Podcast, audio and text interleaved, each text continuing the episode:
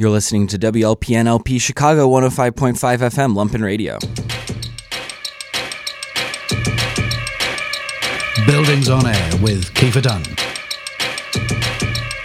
on Lumpen Radio. Welcome, welcome to another episode of Buildings on Air first Saturdays of the month from 2 to 4 here on Lumpen Radio. It's the show where we talk about architecture, frequently politics as well. Um, and would you believe it? It's episode 16, which means that we've recorded 30 hours of talking about architecture and politics. And, um, you know, I, th- I think we can uh, do a couple more, and I think these couple more are going to be some of the best yet.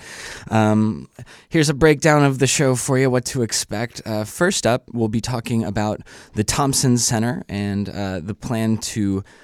sell it and what might happen. What's the future of the building? What's the meaning of the building? How do we like the building? Um, if you live in Chicago, which if you're listening to this FM broadcast, you most certainly do, uh, chances are you've been to the DMV in the basement of the Thompson Center and experienced that wonderful atrium. Um, so we'll be talking about that building and all of its complexity um, with Jonathan Solomon and Elizabeth Blasius um, here in the studio in a few minutes. Then um, we'll talk with Tyler Taylor and James Hurd, two members of the Architecture Lobby, um, about the hashtag Not Our Wall campaign that the Architecture Lobby um, has been working for uh, a few months now. Well, actually, almost a year. Um, we've talked about it on the show before, and uh, it'll be really nice to get an update. I know those guys have been up to a lot of uh, fantastic things. And then after that, uh, around 3:15 or so, um, it's the mailbag where we answer your listener questions about architecture with uh, regulars and Louis and Craig Reschke, a future firm, um, and maybe a special guest. I'm not sure. We'll see. Um, we'll see who who stumbles into our studio. Anyway, um, to the matter at hand, uh, Jonathan, Elizabeth, welcome. How are you? Swell. Fantastic. I'm terrific, Kiefer. Thank you. Yeah, I'm super happy you guys could be here. Um, maybe just by way of an introduction, uh, tell us who you are. Elizabeth, you can start. um, who is Elizabeth Blasius? Elizabeth Blasius is. Blasius. Oh, that, oh yeah. that's okay. Yeah. It's, a, it's a tricky. It's a tricky last name. Yeah. Um, I'm an architectural historian, sort of a uh, hired gun. I kind of do National Environmental Protection Act work, um, federal law compliance. I do architectural surveys, and then just sort of traditional historic building research. Gotcha. And John, who who is Jonathan Solomon? I'm an architect here in um, in Chicago, and uh, I direct the Department of Architecture, Interior Architecture, and Designed Objects at the School of the Art Institute of Chicago. Yes, yes. which which also makes you my, my boss, at least in that in that circumstance. O- only three days a week. yes, only three days a week. Um, but you know, uh, we won't let that uh, keep us from any of the hard hitting uh, journalistic integrity of buildings. Certainly not. not that I think it will be an issue. Um, because we're all we're all kind of on the same page here a little bit about the Thompson Center. I think because there was this uh, sort of uh, panel discussion uh, called Starship Chicago that was paired with a, a film screening um, in conjunction with the Chicago Architecture Biennial. That must have been what like a month ago.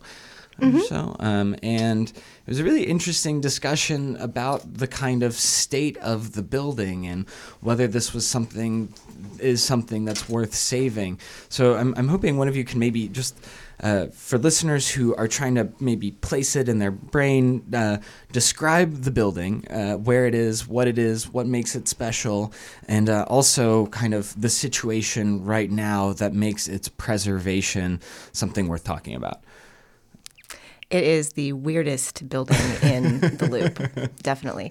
And the most outstanding one, too. It's red, white, and blue. And its shape really catches you from any angle. Or like salmon, teal, and off white. Salmon, teal, and off white, which is, which is a comment to patriotism and sort of the, uh, the ideas of open government that the architect was trying to convey based on mm-hmm. the colors, based on the shapes, based on sort of this this exploded and then put back together all the the exterior elements, the interior elements, the yeah.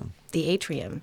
Yeah, and it's got that wild sort of um, uh, plaza in the front, um, and it's yeah the giant semicircular like curving facade. Is, It looks like it's from space. It does. It doesn't look like it's from the Chicago school. It doesn't look like it's from Chicago, America, anywhere. No. It just looks like it's been plopped down from. yeah. Especially and it's like it's only like a quarter of a circle, sort of. So it's like a, maybe a quarter of a spaceship. It's actually a very hard shape to describe, Yeah, isn't it? it Even is. using techniques of architectural drawing. It's a complicated shape to, to explain. Yeah. Yeah, but it's a building that a lot of people, um, a- a- actually, regardless of how, how it looks, it's a building that a lot of people pass through and use Yeah. uh, because it's the home of lots of um, re- retail government services like the DMV. Like you noted, it has a uh, uh, CTA station, the CTA Blue Line, and the uh, the elevated trains on the on the loop are integrated into the building. Yeah. Uh, and it, it has uh, you you noted a big open atrium that allows you to cut through the block between.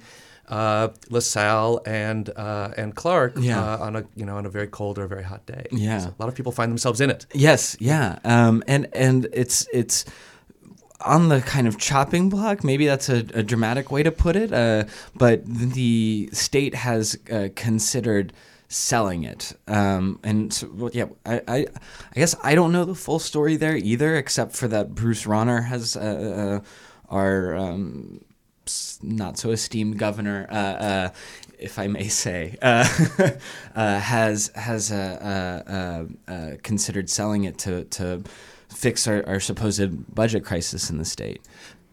It's been five seconds since you critiqued the, the governor, and no one has come in to shut down the show. Kiefer, so I, I, think, I right. think we're safe. We can, We're we can we're carry on. we're uh, we're federally regulated here. Well, it's been looming in the, um, the the sort of threatened category since 2008, 2009, and Yeah. it- and I think 2015 was really 16 was when the Governor Rauner really started talking about the, the building as a potential item up for sale. That it, it was sort of a dump. So, you know, that's when the conversation, I think, started Yeah. to really kick into high gear, and people in historic preservation, heritage conservation really Yeah. started to take a look at the building and take a look at how we can talk about its future. Yeah, yeah, because uh, it, it it is it is a little bit of a dump, right? I mean, uh, like affectionately so. I mean, and and I think uh, you know this is part of the reason why I think it's maybe so important to have sort of. Um, uh, uh, thoughtful individuals, professional individuals with expertise like yourselves to, to open up a dialogue about it because the things that are wrong with the building are the lack of uh, what they call, you know, three, it's $300 million of deferred maintenance, so the state says. Um, and so, like, what are the problem, like, what are the problems with the building, like, actually that um, uh, couldn't be repaired, right? I, and I, I'm not really sure what the answer is. I don't know if any of us are sh- totally sure what the answer is, but um, um, there's a big difference between uh, this building is a dump and it needs some TLC, and this building is a dump and we should, you know, sell it and tear it down.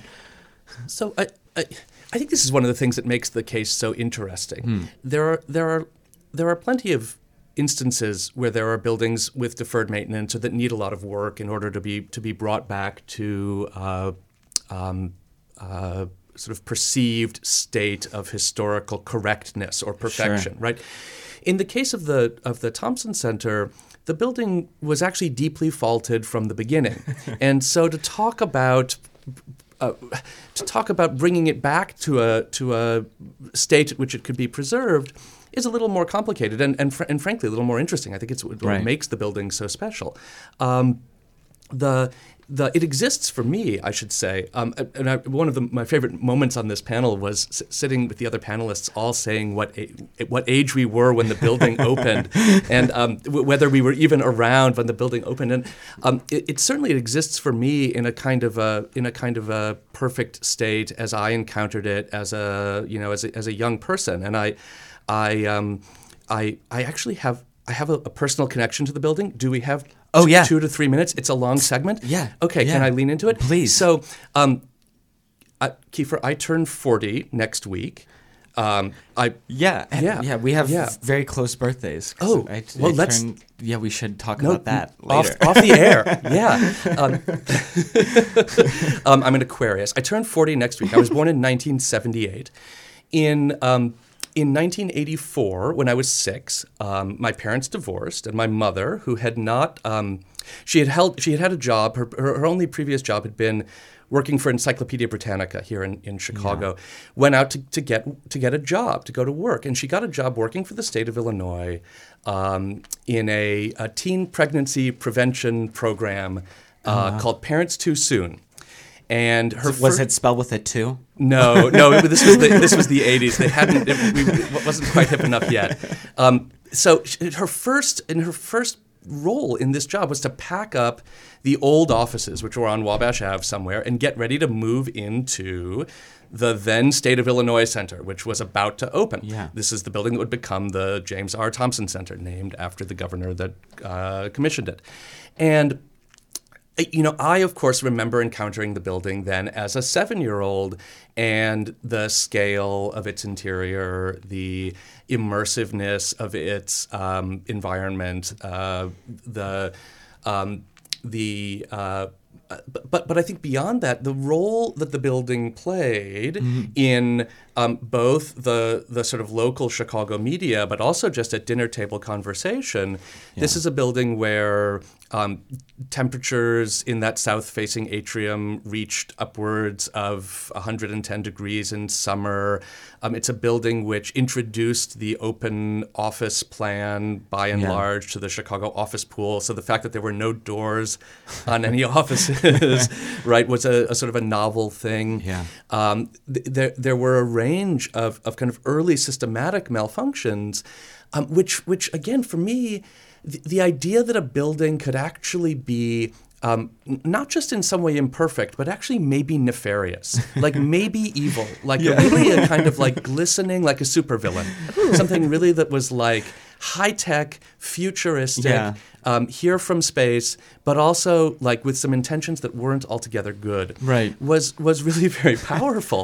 and I, I think if you go back through what was being said about the building in the press, both about how it looked, but also about what it cost, about Yeah. the politics of its uh, you know of its of its commissioning, about uh, you know its functioning and its malfunctioning, um, that really entered the public consciousness about about the building um, broadly. Yeah. And so to, to now be talking about um, and, and to now be talking about its preservation in the context of repair, uh, uh, sort of returning it to some to some sort of stable um, intended state, um, I, I just find to be really fascinating. How Yeah. might we talk about preserving actually?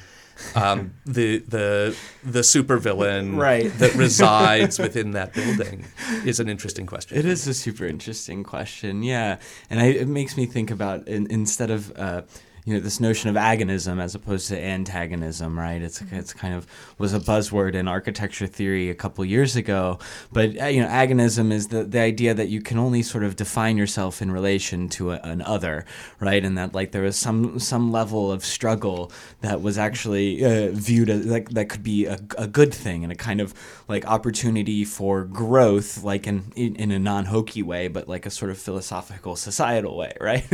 and it seems like the the the Thompson Center uh, in, in its capacity as a supervillain is almost the perfect agonistic other, um, um, which you know defines your relationship to government and all of these other things, right?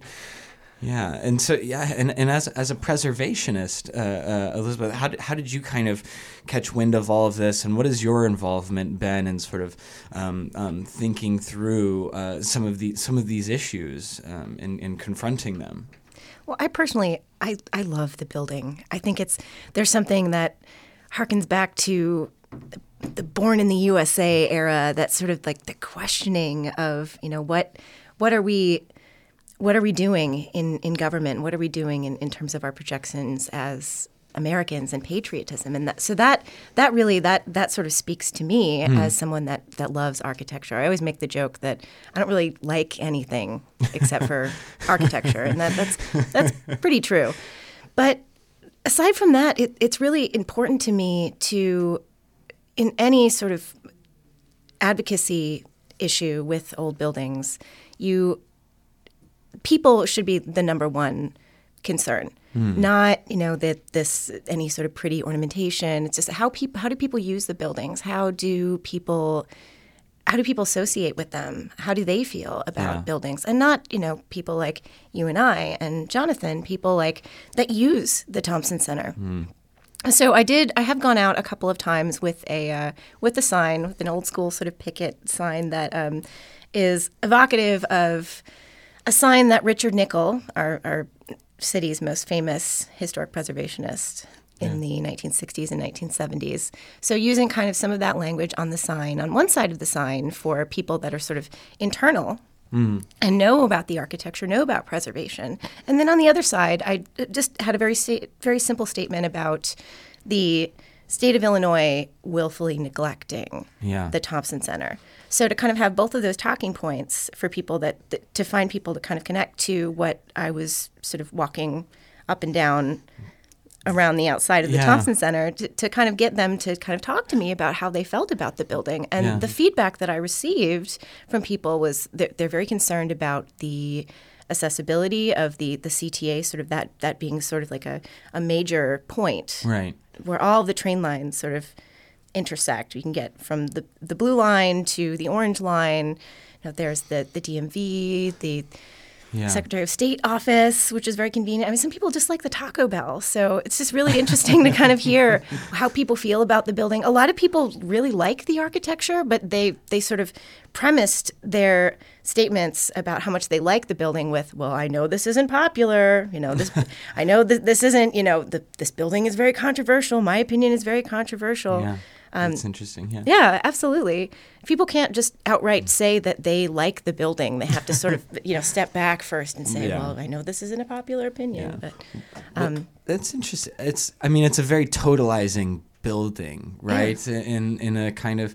Um, um, I think that there was a quote you you you've, Jonathan have written a piece in the AV Review about the Thompson Center, and I remember uh, I, I, could probably dig it up, but there's a quote about how this was a kind of uh, architecture on uh, on on amphetamines or something like this. It was it's totalizing, it's in your face, and you kind of when you're in the building, you really feel that like the the, the, the building is dominating your entire experience, I, and it's kind of hard to find a, a, an appropriate set of words to describe it, but but it is except for totalizing, which which uh, you know I think is why people feel like uh, any opinion they have on it might be controversial or something. It's uh, in in that way, it's like uh, because it's kind of ooh, overbearing or something. Overbearing is like too harsh of a word, but but you can't ignore it. So to have an opinion on it is uh, is, is is almost by nature controversial or feels wrong.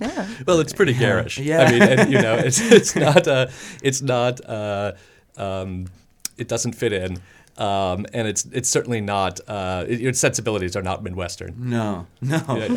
no. Yeah, and and Helmut Helmut Jahn as an architect is kind of an interesting character in that regard because he's he's sort of one of Chicago's uh, own uh, uh, adopted sons of of having practice here for having practice here for for decades. But um, um, you know, he he's he's he's not from Chicago, uh, he, he- right? He's he's from Germany. Yeah, yeah. Um, so I, I, I wonder I wonder what impact that has also.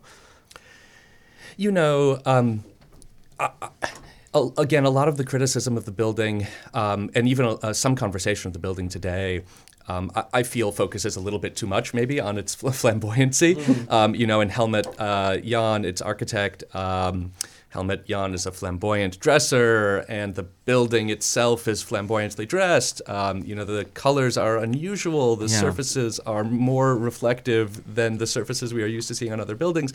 All of this is, um, I think, part of it's certainly part of the building's aura. And in, in talking about its preservation, I think all of that is kind of core to the story that has to be told over it. But I'm, I'm much more drawn to the kind of embeddedness that Elizabeth was referring to of the building in, um, in the city's. Uh, uh, physical infrastructure. Um, it is embedded in the life of the street. It is embedded three dimensionally in its um, transit system. Um, it is um, it is a a uh, uh, in fact, one of one of the things that is complicating the governor's desire to see the building sold is that it combines both public and it's a it's a public building in which there are private leases, um, and m- multiple stories of private leases, Yeah. and that cr- makes it complicated for the government for the, for the governor to extricate the state from the building itself. Um, the the but but it speaks to a larger kind of embeddedness of government into life that I think is also part of the story of the 1980s and of changing attitudes towards. Um, towards government by Americans in that time and towards their own citizenship. Yeah. And the the kind of conscious drawing together of the architectural space of government and the architectural space, for example, of the shopping mall Mm-hmm. um, in that building is, I think, part of that that story as well. I think it's an important interior story. Yeah, yeah. And it, it does seem it's it's kind of a building that ties up all of these contradictions, right? It's it's sort of it's it's public, but also you can see how it's kind of uh, you know botched o- opening is is a kind was was an easy um, easy kind of uh, thing to point at for sort of Reagan types who who only can be- believe the government is only capable of incompetence, right? Like, and uh, uh, you know, it's a it's a shopping mall, but it's also this kind of parable of like patriotism, and maybe those two things aren't so different in in this moment in history, but then it is still like a public space, and I've been to many protests in that plaza, so it is like the the real deal, even at the same time that it has this kind of so so it, it does it does strike me in its complexity to really sort of poetically sum up um, um, um, a, a kind of political moment. And and and uh, it does make it a preservation challenge but but I think uh, yeah I don't, I don't know. And I'm, I'm curious Elizabeth where where you sort of land on these questions. Oh boy, that, Yeah, I'm, I'm so glad that we're talking Yeah. about patriotism and, and the Thompson Center because it, it really it really does feel like it's got it, it it's evocative of that Yeah. for me, and it's not just the colors; it's it's sort of the the design. It's the fact that that's you go into the building on any given day and there's someone protesting something. yeah And that's fantastic to have that sort of space in downtown Chicago to go ahead and do that. Hmm. That that just I feel like that the the use, the the look of the building, the actual structure of the building, it, it, it's sort of evocative of that. Yeah, and, and and the transparency, right? I mean, it's it's sort of Yeah. it's like the German Reichstag is like sort of one of these parables of like government transparency. But when you go to the Thompson Center, it's it's it's more it's interesting because it's more of the image of sort of transparency, perhaps, than the genuine artifact. But you can sort of see everything. I, I don't know. I, I believe you've written about this, Jonathan. No, Yeah. I've, I've, you're, you're seeing me become like physically agitated Yeah, whenever yeah. people talk about like glass re- representing transparency of Yeah. government. Sorry, I have a mild physical reaction. um, the, the, in the He's case flushed. Of, right. In the, Audience. case, ooh, the, in the case of the Thompson Center, um, the the uh, you know the the first of all, as as speaking architect to architect, Sure. um, glass itself has a variety of materialities, including literal transparency, but also including reflection or um, uh, Right. sort of other forms of being a material that actually do, are not conducive of seeing through. Sure. And the Thompson Center, I think, illustrates that terrifically. I- i- If, if in no other way, for if in no other way than in simply being very dirty. Yeah. Um, in other words, having not been washed recently, and, and, and, and therefore very hard to see through. Um, no, I also think that patriotism is kind of core to understanding the building, um, as is. Um, as is, as, as I suggested before, sort of changing changing w- ways of imagining citizenship uh, in America. I think that if you and and its imperfection at its moment, its imperfection at its opening in 1985, in terms of its building systems, in terms of its integration of the public and the private, I think is another reason why it's such an important building for us to hold on to. Yeah. Um, because if anything, government has become more pervasive, more invisible, less perceptible, more distributed throughout our daily lives and throughout our interactions and our media and our urbanism uh, since that time. And certainly, you could draw a parallel between that in- increasingly sort of smooth and in- imperceptible. Uh, uh, Managerialism. yeah, sure. Yeah. And the um, development of increasingly sophisticated technologies for building environment management. So um, the the the the Helmut Jahn that rolled the the then state of Illinois building, now Thompson Center, uh, you know, uh, open in 1985, went on to lead a career um, developing and implementing technologies for managing the environments of buildings at an incredible level of precision and efficiency, such that um, you walk into the atrium of a contemporary Helmut Jahn skyscraper or airport or, or any number of other architects, and you don't even notice the building responding to, to changes in outdoor temperature or sunlight accumulation and opening louvers or turning on active air handling systems in order to keep you comfortable. It Yeah. just happens. Uh, in the Thompson Center, it didn't just happen just right at first. It needed some tinkering, and that that kind of moment, that moment of not quite working right, I think is an important one for us to remember, lest lest we forget Mm. Yeah. that those systems are even there. Right. Yeah. Yeah, and I, well, and also I'm a nerd for building systems, um, as, as we often and we As a we- longtime listener to Buildings on Air, I, I am shocked to hear that. Kiefer. Yeah, it is. You like buildings too? Uh, cool. yeah. but I, I always thought that it was really remarkable how the air conditioning works in this building. It doesn't make any sense because like it's it's a it's it's the most sort of ancient way of cooling a building, right? It, they it, they they literally make giant blocks of ice that are the size of a semi truck, several of them every night, and then they blow fans over it, which is like literally how the first air conditioning systems worked.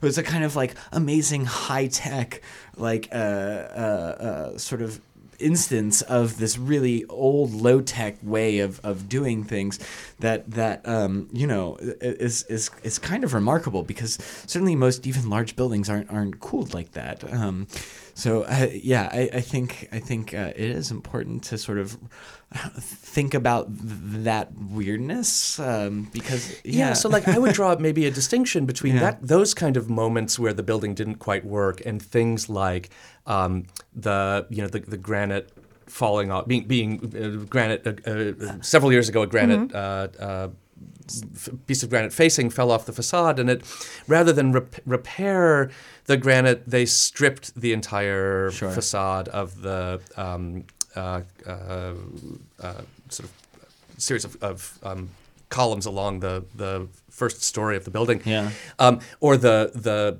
And was carpet it Lynn, that Lynn Becker called them stripper poles? Indeed. Uh, and the, the carpet that hasn't been repaired in 20 years, right? I mean, now those are symbolic of something else, right? They're symbolic of these years of deferred Yeah. maintenance and neglect on the part of the state. And, and one might even talk about ways of preserving that evidence of neglect because the building's neglect is part of its story. Yeah. Um, so I, I, I think it opens up so many important and timely Yeah. questions about preservation itself Yeah. um, that we might apply more broadly and Right. ask why is it when we talk about preserving a building Yeah.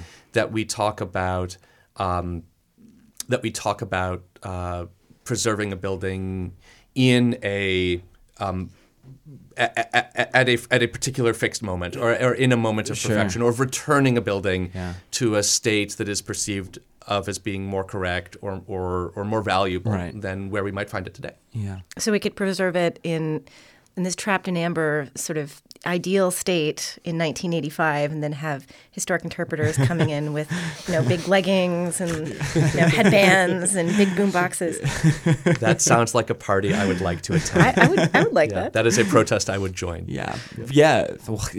It reminds me of being a student in, in Crown Hall at IIT and working in a historic building, which was always a peculiar experience because you'd be doing kind of the work of an architecture student in, in an architecture schoolhouse, right? And and and uh, uh, you know, tour guides would come through with the speakers, and you felt like a fish in a fishbowl, and it was always really off-putting. And I was like, hey, this this is still like a place, and I and I'm and I'm ha- haven't slept in three days and need to finish my drawings. Like, please turn your speakerphone off. but but yeah, and I, I think it also uh, this is not the only building of this kind of vintage that is kind of facing some of these dilemmas. Yeah. I think that there's there's something to be said a, of, of a kind of debate about preserving postmodernism and postmodernist architecture and and how we relate to that. Um, so I don't I don't know maybe Elizabeth you can you can tell us about some of those those challenges and opportunities in thinking um, about post postmodernity and preservation.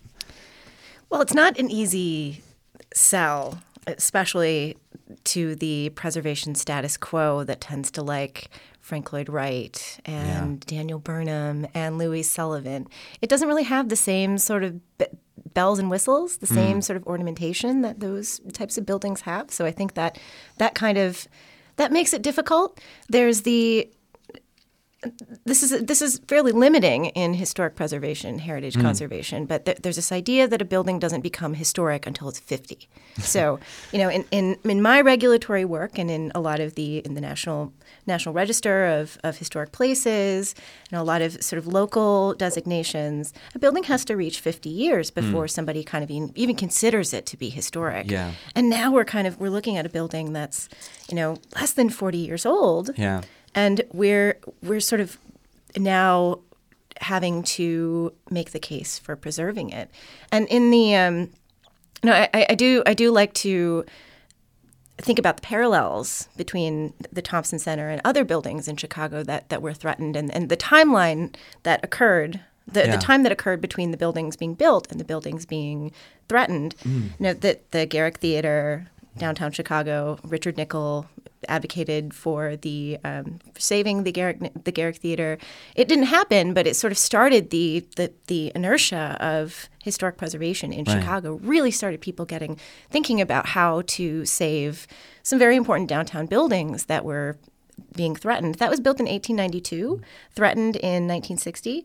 The Chicago Cultural Center, you know, are, are very famous. You know, it's got the Louis Comfort Tiffany Dome. It's got the Healy and Millet Dome, the um, Grand Army of the Republic Hall, Preston Bradley Hall. It's sort of- this this building with like an incredible amount of aesthetic movement stuff on the inside. It's a very important building that Yeah. tells the story of Chicago. It's it was a former library. Now it's it's the cultural center. It's a very successful Yeah. building as the cultural center.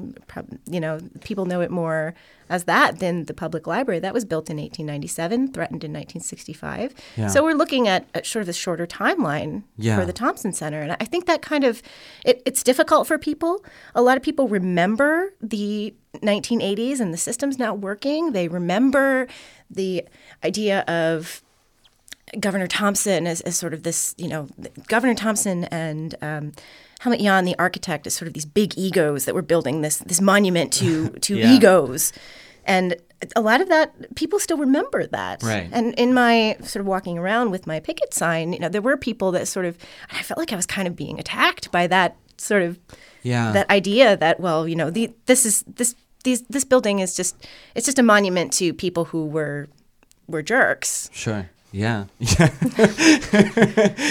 yeah. I, I think I think it's really interesting because you know there's the there's the the movement kind of about the AT and T building, the Philip Johnson AT and T building in New York, and and all all these other things. And I, I forget who it was. It might have been Owen Hatherley on Twitter like a month ago, who's kind of noting some of the problems with this with this with the postmodern preservation issue versus kind of uh, m- talking about preserving modernity because there's two almost different sets of values that are attached to those. Modernity being something that's uh, sort of decidedly public, whether it's working or not, and and um, uh, uh, most postmodern buildings sort of embody the logic of the time, which is like uh, you know one of uh, sort of intense privatization um, um, and and free marketism, and and the Thompson Center is unique as we talked about because it's kind of both at the same time, um, but but it, it makes me I just had a thought that you know the kind of rethinking how how we uh, tell stories about uh, and and conceive of preservation to to tell that story however we relate to it positive negative or otherwise um, um, is is really central to to the mission. More more so than we like this value and we don't like mm-hmm. this value right? Like being able to promote a discourse about those things um, and and sort of um, conceive of them as a shared story um, um, good bad and ugly is is is, is key right? right. No, I, I, um, I mean, there was a moment on our on our panel last month. I mean, first of all, I, I have to say, Elizabeth, I'm, um, I'm, I, it, relieved to hear that buildings don't become historic until they're 50 years old because the same is actually true for people. Um, until we we turn 50, we are also not considered historic. So well, no one is no one is going to take me seriously until you know I, I grow a, a beard and my hair goes gray. So. Pro- producer Jamie's the only serious person in this room. but with that out of the way, there was a moment on our panel where we were talking a little bit about the proper strategy for, um, you know, for engaging the Chicago community yeah. around this um, this building that maybe is not like classically easy to rally around, even for a city and a community that has an unusually high level of regard for its built heritage. Sure. Um, which is a thing I think I should say that in Chicago, you can get people to come off the street really to um, not just to hear about, but really to like advocate for and to fight for uh, architecture, right. which is um, unusual in an American yeah. city and valuable. But even in a community like this, I think it is hard to get people to rally around this building for a variety of reasons. But I think that. Um, and you, you were saying, Elizabeth, about, about how there was a kind of a memory in place of the, the politics of its creation, and there may be a kind of a, a sense within that that um, 35 year window of the building's existence that it was actually our responsibility to make it work, and we couldn't, and that that's mm-hmm. kind of different than coming to a building that like failed a generation or two ago, right. right. in its current form, and, and and you can look at it differently than looking at a thing that very quite quite literally because it is a, a public building, it's a state building, is ours, yeah. right? Um, the the but that might also be the kind of key to a strategy for its for its preservation, which is to engage people in the kind of simple acts of interfacing with it sure. that they value um, anew. Yeah. Yeah. Whether that's the Taco Bell or the DMV. I, right. I find that DMV to be terrific. I it's really, it is. it is. yeah. It's, it is. It is. It is remarkable. I have to say, yeah. You know, and I, I, one one last thing from the panel. We have we've got a, a few minutes left. I think that you know there there is still the kind of even if even if we have uh, that ethic about preserving the building um, there is still the kind of big matzo ball of you know 300 $300 million in deferred maintenance and, and money that has to be spent to, to, to carry out that work. And I thought it was very fascinating on the panel. Um, you know, the a Republican state senator mm-hmm. um, who was basically uh, putting forward that, like, you know, the state has had to make hard choices between mental health and, you know, putting some maintenance in on the building. And we chose mental health clinics. And I'm like, well, last time I checked, all of the mental health clinics were closed, first of all.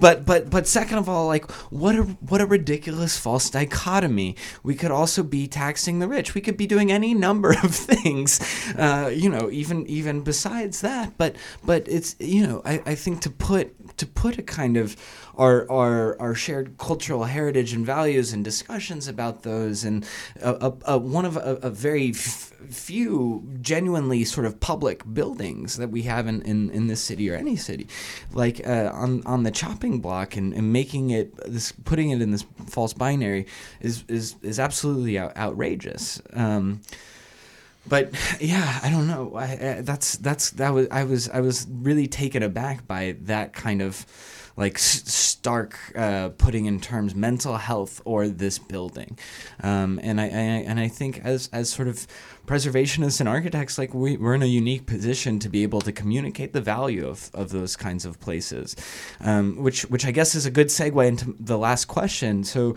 Elizabeth, you've been kind of picketing and raising awareness and all of these other things, but like, what what are the kind of next steps um, beyond sort of maybe per- perhaps getting in touch with representatives to, to talk about um, um, the the building and, and and why it shouldn't be sold or or the bids need to be considered carefully and and not um, and and written such that they demolition is not part of it. Um, what yeah what, what what what can we expect? Um, um, how might folks um, um, think about getting involved? Oh boy, um, there are there are a lot of historic preservation organizations that are that are on the the forefront of taking a look at postmodernism and, and looking at heritage differently. Landmarks Illinois is doing you know a lot of advocacy work. They're doing a lot of things behind the scenes, both with um, the the state government, but then also with you know potential. Um, potential just new new options for Yeah. the building. You know, if if you look at every every old building has problems. Every old building at one point was considered a dump by somebody. Hmm. So if you take a look at you know what happened with the Hotel Burnham, how the, the Reliance building that sort of had a halo effect on North State Street, the hmm. North Loop. So the thinking about that, thinking about that happening in 1999, 2000, it, it's it's very easy to kind of jump from that to the Chicago Athletic Association, which was again mm. threatened, threatened with demolition, threatened with facadism, and then a someone came in and did just a really just fabulous job restoring every single Yeah. interior space in a way that is retaining the character of the building, but then is also sort of able to generate income Yeah. Yeah, for the property. So with the, those two sort of, and I'm not saying that that the the ultimate, the the, the end, saving the Thompson Center means it, it's a hotel or it's a, a, a whatever it could be, Or but a casino, I or a casino or a casino that that'd be Yeah. that'd be interesting. Um, it, I, I think with we're we're evolving in Sure. terms of how we what we do with old buildings, what adaptive reuse Mm. is, and I, I feel like the Thompson Center could be a culmination of everything that we've done before, but then also sort of everything that we kind of want for the future. Yeah. Well, that is, is as good a place as any to uh, to wrap up. Uh, Jonathan Elizabeth, thank you so much for coming on Buildings on Air. Um, I'm, I, as- I'm I'm chuffed to bits, as they say. Thank Um, you. Yeah. Thanks for having us. Yeah, and uh, we'll be back uh, after a brief break to talk about hashtag not our wall. Welcome back to Buildings on Air. Um, if if uh, you're only a listener to the podcast version of this show, I, I highly recommend uh, listening live on Lumpen uh, because you uh, are missing producer Jamie's excellent music picks that are always topical. Um, um, there's uh, just music from the Thompson Twins. Uh, yeah, so you, you know you can play guess guess that theme when you listen live here on Lumpen Radio. And uh, now uh, we're joined by Tyler Taylor in the studio and James Hurd, who's beaming in um, via via the phone lines from Los Angeles. Um, t- uh, James, are you there? Yeah, I am. Hey, Keefer. Hello, uh, welcome. We can we can hear you as if by magic. Um, Tyler, how are you? I see I am you. good. Yes. Yeah. so Hi, James. Hey, Tyler. yeah, so uh, you guys are both members of the architecture lobby, uh, as am I, um, and um, you, you guys especially have been um, i- really involved in the Not Our Wall campaign. So uh, for those of you who who don't know, um, you know we talk about the Architectural lobby a lot on the show, but the Architectural lobby is is in essence a kind of labor advocacy group for architects um, that promotes kind of equity uh, within the profession um, so we can better serve sort of equity outside of the profession. Um, and, and, and Not Our Wall is really a, a campaign about kind of Im- immigration um, and, and Trump's border wall and uh, in, in all of its kind of instances, physical and non physical. Um, um, and, and so, yeah, tell, tell us a little bit about yourself, um, how you got involved in the project, um, and kind of w- what it is. Yeah. Well, um, you know, Dexter, uh, another member of the architecture lobby, was was the guy who started this. Um, you know, when the border wall was first announced, and that that started up in the Bay Area, I believe, and when he moved down to Los Angeles uh, last year, um, the LA chapter started getting more involved with the Not Our Wall stuff, which you know geographically makes a lot of sense since we're the at the moment the closest chapter, and uh, yeah, so I got involved. Um, you know, starting with uh, planning our visit to the, the border itself and uh, helping organize that. Yeah. Tyler? Yeah, and I'm I'm based in Chicago now, but I actually I I've been interested in this because I grew up mostly in San Diego, and um, uh, issues surrounding the border and uh, the physical border fence that already exists between San Diego and Tijuana is just like a part of day to day life there. There, um, there's so many people that work on one side Yeah. and live on the other, and um, and the a lot of people don't really realize, but San Diego and Tijuana are really they're one metropolitan area, and you Mm. can if you look at a map or Google Earth, you can really understand that. And then the border, the international border, goes right through the middle. Right, right. Yeah, which is kind of like reminiscent of, of, of, of walls that uh, throughout history that are incredibly shocking and um, and and bad, right? Yeah. yeah, um, yeah, and and I think the, the we've we've talked about not our wall on the show here before. Um, you know, I, the the lobby had organized a kind of walkout and a pledge for architecture and engineering offices um, um, to not work on the wall uh, and and this kind of thing, um, and and also writing responses to the kind of to the AIA and and working with some of our well-intentioned colleagues who are trying to design better walls, but uh, and and trying to help them understand that, that there is no better wall, right? So I, I'm curious if you guys maybe can talk about that, and then we before we kind of update about where the project's going. Um, this idea of, of, of a better wall and uh, and and how bone this I don't know. Yeah, I, I think that um, you know the lobby's position is interesting. You know, it comes from a, a position of of labor. So if you're proposing a better wall, I mean, one, you're still proposing a wall, and two, you're using your labor to create that wall, which uh, I don't know. There's a level of uh, absurdity in that. Um, Yeah. I, I think the difficult thing with this is that as a large infrastructure project, uh, as a profession, we're not poised. We're not in a position to deny our lay. I mean, architects were invited to bid on this, but it's uh, all all general contractors that actually Sure. took up the the call. So we're in sort of an odd position where we are professionally somewhat responsible for this monstrosity, but we can't really uh, stop it from happening, at least at a professional level. Right.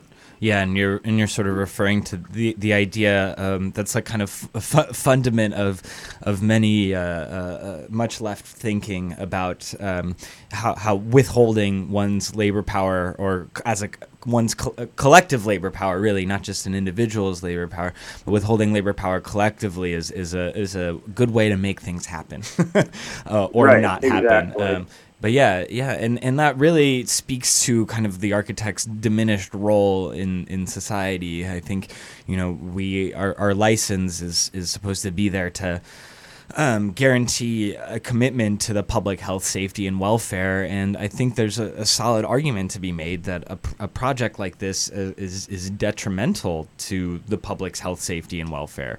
Um, but you know, it, it, it opens up all kinds of interesting questions about like who is the public, which public, um, right? I, you know, I, I think um, uh, the America First crowd has has a very particular definition of, of which public, um, but but we can also consider it in, in broader terms, right? Um, so uh, yeah, yeah, I, I, I think that's part of the other reason. This is something we talk about on the show all the time, why uh, architects are kind of continuously being circumvented in development processes, um, regardless of, of what, what they are, because we have just by nature of being licensed a commitment to the public.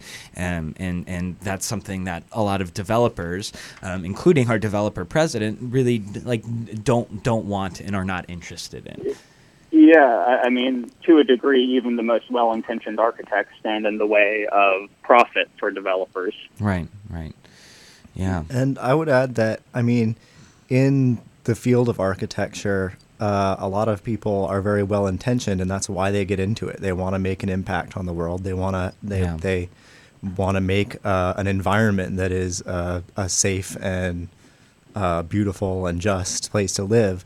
But they see their agency as through the, the work they do, or they, Right. they see the limits. The, the the best way for me to affect positive change is by embodying that in the buildings I design. right right Um, but and they like the idea of being active towards those goals outside of their profession like doesn't even really occur. Right, right, and you you almost have to be active as a citizen, and you can apply your expertise, which I think has been kind of what uh, what the project team of of Not Our Wall has been up to.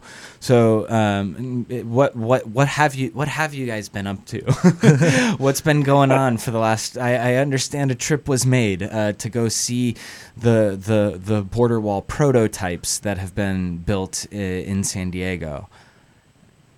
Yeah, so that was a uh, a joint trip between uh, the San Francisco Bay Area chapter and the Los Angeles chapter.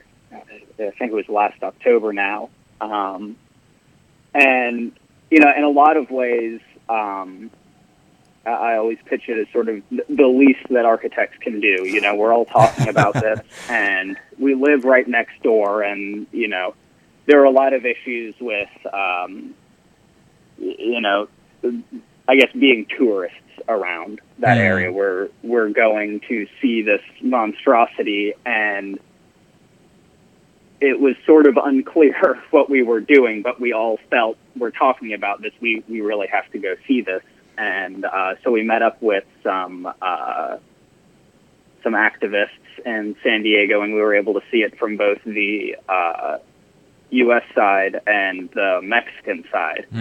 And you know, the fascinating thing is that from the U.S. side, there's this whole security theater, and you we had to bring a uh, a, a telescope to actually see the walls, and even then, they're just hazy little dots. I mean, you can't get close to these things at all. And then you know you cross the border, and the whole thing, thirty minutes, you drive around and uh, see it from Tijuana, and you know, you, you're hanging over the old border wall, and you could throw a rock and hit the prototypes. Right up next to them, Yeah, wow. yeah, it, it, it's it, it's bizarre that they invested as much as they did in protecting the U.S. side and creating this enormous perimeter when it's almost as, if they're ignoring the fact that there's a, nation next door that is, you know, Right. right up against the construction site. right which is which is precisely the point i guess in in, in a really Yeah. kind of sick way uh yeah and and and so so uh what was what was was there any kind of conclusion drawn from that like what did what did it kind of feel like to see these kind of physical instances of of uh, uh something that that's kind of so pernicious and, and, and awful and and really symbolic of, of a, a lot of other policies and things like that that, that aren't physical. It, it, it was, uh, I think, mostly confusing. I mean, you have the whole the, the weird discrepancy between security on both sides of the wall, and then you have these prototypes that when you see them, it's just there's an immediate realization that there's no way that these can actually get built. They're just not a Yeah. a functional thing, and that even if they were built, they wouldn't achieve their goal. And I think now we're seeing in uh, in the news that really they're just a um, you know it, it's a uh, they're more of a, a fundraising uh, initiative to just get more money for border security for ICE and all of the money that would go towards building the walls. Yeah, maybe they build a small strip for a photo op, but really it's going to just go into a continued militarization of the of the border. But regarding uh, conclusion, uh, I, I think that we're really pushing for uh, not having a conclusion on this. I mean, this is an ongoing thing, and uh, there are no conclusions that can be drawn yet. We, we view our participation in this as, uh, you know, we're working with other organizations, and we're just contributing to a larger body of work and a larger discourse that, uh, you know, hopefully the conclusion will be the eradication of the border, but uh, we don't want to come up with a conclusion before then prematurely. Sure. Um, I don't know. I I think it's really interesting just how uh, the, the the wall itself, the physical barrier, and the, the barrier that already exists, and the barrier that's being proposed, and, and that these companies are competing for the contract for. Um, it's it's it's very symbolic, and it's basically just it's an entry point to the to the larger issue of the border. Um, like really, no matter which way you look at it politically, it's it, it's an entry point in terms of fundraising uh, for for border security, and it's also an entry point into talking about the larger how you know the the, the humanitarian, environmental, economic costs Right. of that that border Right. infrastructure. Because there's the the wall as as ridiculous and expensive it would it, it would be if it was built is not actually even Yeah. it, it wouldn't even be close to the primary piece of, of the, the, the larger security apparatus along, Right. this, uh, along the southern border. Yeah. Um, but it would be the most visible. Sure. Most of what it, it's personnel, it's drones flying at 30,000 feet, it's aerostat zeppelins. A lot of people don't know that we actually have blimps with uh, sensor arrays. Wow. Um, there are sensors throughout the desert um, where there is no physical barrier Yeah. and the wall would just be uh, kind of a statement that all of that is there. Right. Uh, station ID time. You're listening to WLPNLP Chicago 105.5 FM Lumpen Radio. Um, yeah, so I think I think it is really interesting to think about it as a symbol, and you know, I th- maybe that's part of the kind of initial critique we were we were making of our, of, of of some of our architecture friends who were proposing better walls. Is that you know th- th- it's not about having a, a better symbol. These things are symbol enough, right? No, whether whether you think it's a symbol of something really great, the militarization of the border, or something Yeah. that has a kind of immense, you know, human toll, be, uh, uh, uh, you know, and, and, and is a source of great misery for people, right? Uh, uh, humans, you know. I and so so I, I it is interesting to think about it as a, as a kind of uh, s- a symbol that we can we can use to our advantage uh, uh, as people who might stand against it to think about uh, uh, better ways, not just to do a better wall, but better ways to reconceptualize uh, uh, uh, uh, borders in the first place, and um, you know work towards them as as citizens, right? Um, and, and I know that the lobby is, is sort of uh, working with other organizations on this, as, as you kind of mentioned briefly, James, um, um, about figuring out the ways in which the money spent on border militarization could be spent on. Uh, uh, uh, on better things, right? Better things, not just a different kind of militarization or a different kind of border security or anything like this, but um, schools and, and more efficient crossings that were safer for everyone, et cetera, et cetera. Um, can, can you speak to that a little bit? Yeah, I mean, um, I, I I think first just re- revisiting the the architects who are proposing better border wall. I think that there is a distinction between, uh, or a distinction to be made. There are some architects, thinking specifically of Ronald Rael, who are who their work is to ameliorate um, the effect of the wall in border communities, and I, I think that there is something to be said for people who are working to uh, immediately alleviate at least the, the oppressive nature of the wall for those communities.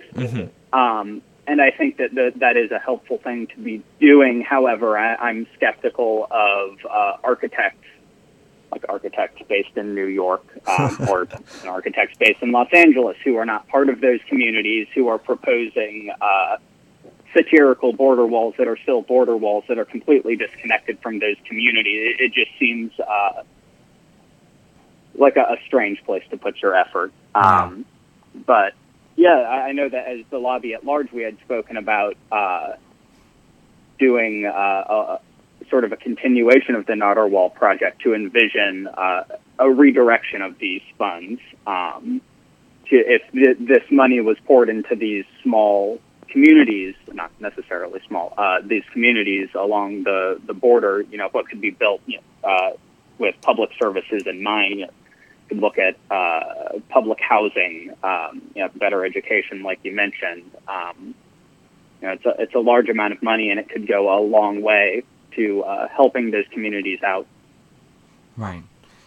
Yeah, it seems like that's that's a more appropriate place for the kind of architectural imaginary to to land, right? Uh, yeah. And and and you know, it's the kind of thing that can be used as a kind of as a, as a as a tool for, for activists. And I think that's that's one of the most exciting things about about the kind of architecture lobby's contribution here is that really, you know, if, if it's being kind of reactive against the current proposal or sort of proactive in the ways that you've just described, um, it's really about kind of using our architectural expertise um, in in the service of uh, a kind of people who are who who are fighting this fight, um, you know, day, day, in and day out, um, um, in a kind of more and have a more uh, deep and sort of personal uh, relation relation to the thing. I mean, many of us do as well in the architecture lobby, but um, you know, I think.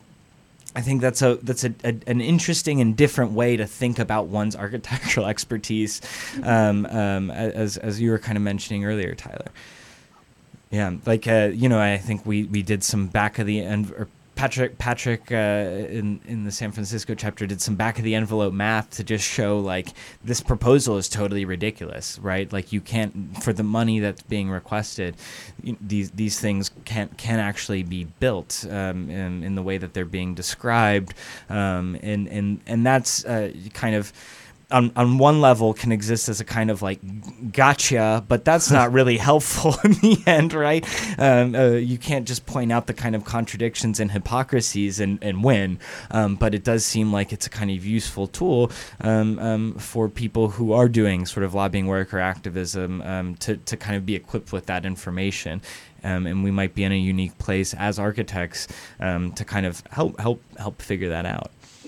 Yeah, I think that the question we should be asking is if uh, if that money is ostensibly being spent to um, enrich those communities through militarization, which is uh, yeah. obviously not what the actual effect of militarization of those communities will sure. be. If we're willing to earmark all of this money for that, why aren't we willing to do it for what will actually help the community? I mean, uh, why are we so unwilling to invest and directly helping these communities. Um, yeah. Why does this money have to go to uh, further punishing them? Yeah. Well, it, it's also interesting because even on the U.S. side of the border, uh, the, the the border communities on the U.S. side are also um, affected very negatively, and they have originally when the first set of barriers was going up, it was a uh, a lot of ranchers in, in Arizona and Texas and and small towns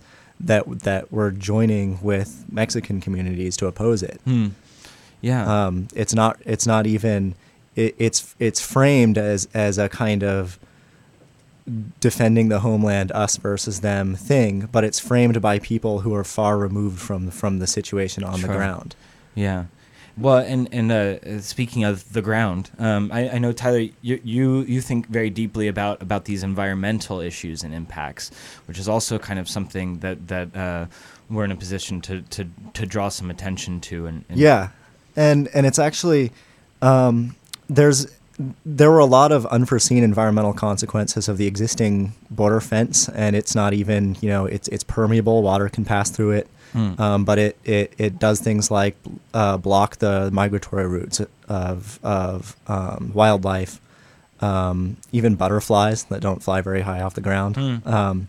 but uh, I actually, as part of this project, had the opportunity to to interview um, uh, a kind of combination biologist, ecologist, sociologist who did uh, a survey. He he actually walked and drove 122 miles of the border in Arizona um, to get a better idea of what the real cost was. And his kind of his eventual conclusion was that the wall itself was not going to be the problem. It was the the the, the humanitarian issues um, and the the massive uh, industrialization and urbanization along the border um, both as a kind of broader result of, of NAFTA and as a result of the border creating these choke points.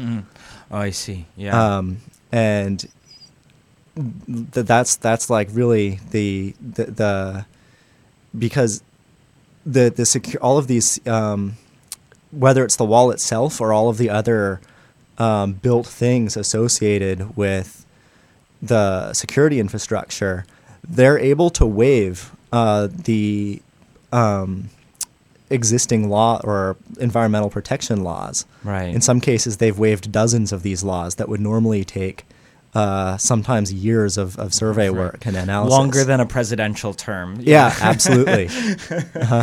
Yeah. But so they've kind of used it to be able to shoehorn this other stuff into that area. Yeah. Interesting. Well, so we've got like a minute left, and so very briefly, uh, uh, James, maybe you can you can tell us uh, what to expect from the Not Our Wall project moving forward. Um, I, I understand that very very soon there will be a kind of uh, a, a, a, a book of some kind. Uh, I've seen I've seen the proofs. Uh, it looks really Yeah. interesting and, and thought provoking. Um, yeah, we're hoping to have that out March 1st. Um, Cool. and uh, yeah, I'm sure that the the architecture lobby will be posting on Twitter how to get a copy of that if anyone is interested. Yeah, and uh, and, Um, and I and I assume that that's not that's not where the work will end. Not at all. No, um, May 15th um, at Spur in San Francisco, there will be a, uh, a panel event, a symposium about the the border wall and uh, the Not Our Wall campaign that uh, the lobby will also be taking to um, Venice this year for the Biennale. Fantastic. All right. Well, uh, that's a good spot to wrap up this segment. Um, Tyler James, thanks so much. Thank you. And uh, in just a few Yeah, minutes, thank you. we'll be back with the mailbag where we answer your questions. Welcome, welcome back to Buildings on Air. I'm your host, Keefer Dunn, and I'm in the studio uh, with Ann Lui, Craig Reschke of Future Firm um, for the mailbag, where we answer your listener questions about architecture and buildings um, as we do every month. And Craig, how's it going? Great, thanks. It's good to be back. I missed last month. Yeah, yeah, we, we, we had some some ringers. Yeah, some strange surrogates, another architecture architecture couple. I'm sure they were much worse than us, right? They were. They were much, much worse. They were just so terrible. You however- could never swap us out for anyone else ever again. Well, however, they're my neighbors, so I, I can't. Uh, I can't uh, rip on them too Oh, hard.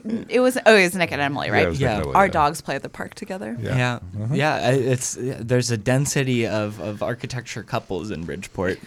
So, do Anna and I need to worry about getting fired in the coming oh, weeks? know. I don't think so. I don't think so. But you know, it's good to keep you guys on your toes. Mm-hmm, mm-hmm. anyway, yeah. So so you know you you weren't here to answer the questions last month, um, but uh, as is a kind of tradition, uh, the question of air conditioning, air conditioning units, came up as it does seem to come up every month. And the question was, um, I, I think it was actually from friend of the show, Skylar Moran, uh, who asked if you could reverse a window unit, a window air conditioner unit, and use it as a heater.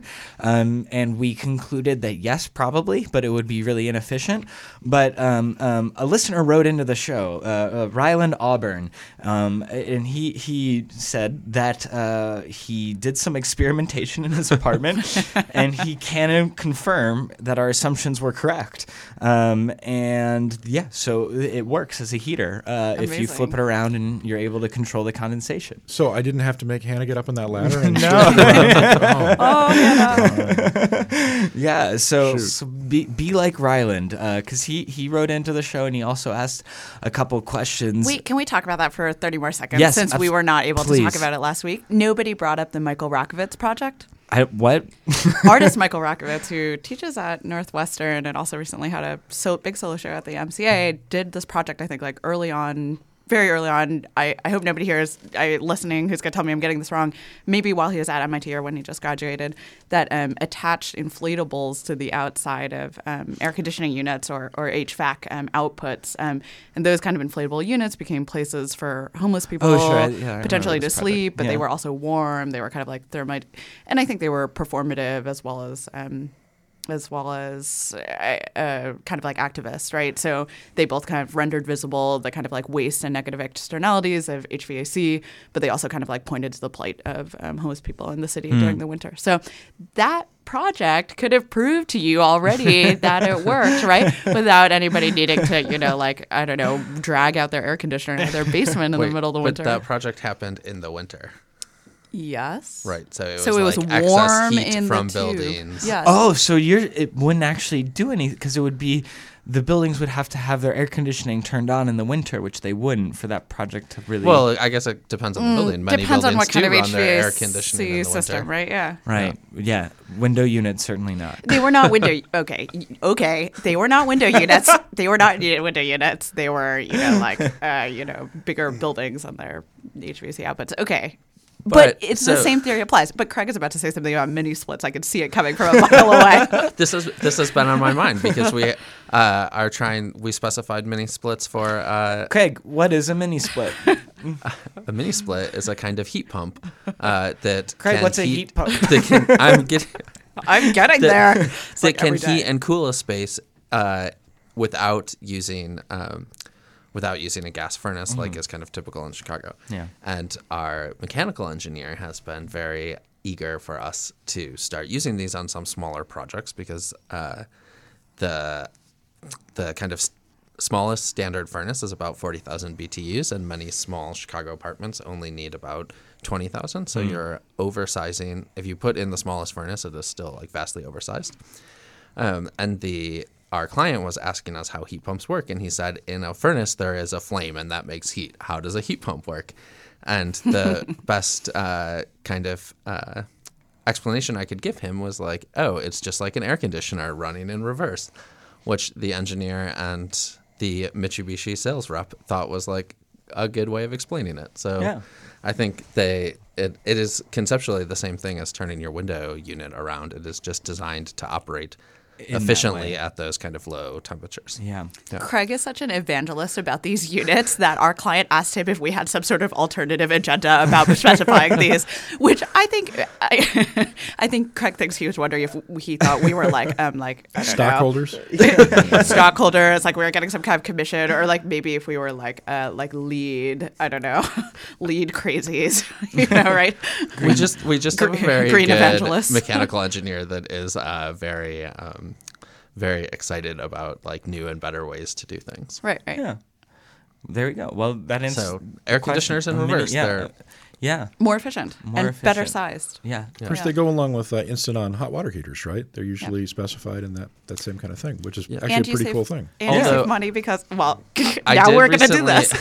I did recently try to specify an instant hot water heater, and those things use like a crazy amount of electricity. Yes, they do. I was actually just going to mention that because when I had to have my mains hooked up at this new porch that that you've had a part in, and I, I actually couldn't do it because you have to get a bigger um, service line, and you also have to have a bigger gas line, mm. which I didn't realize. Mm. People's Gas actually comes out and puts a super meter on the front of your house, and mm. they call it a super meter, and they kind of roll their eyes and they say, "Ooh." Big gas user for these. That's not what you want to see from your People's Gas representative.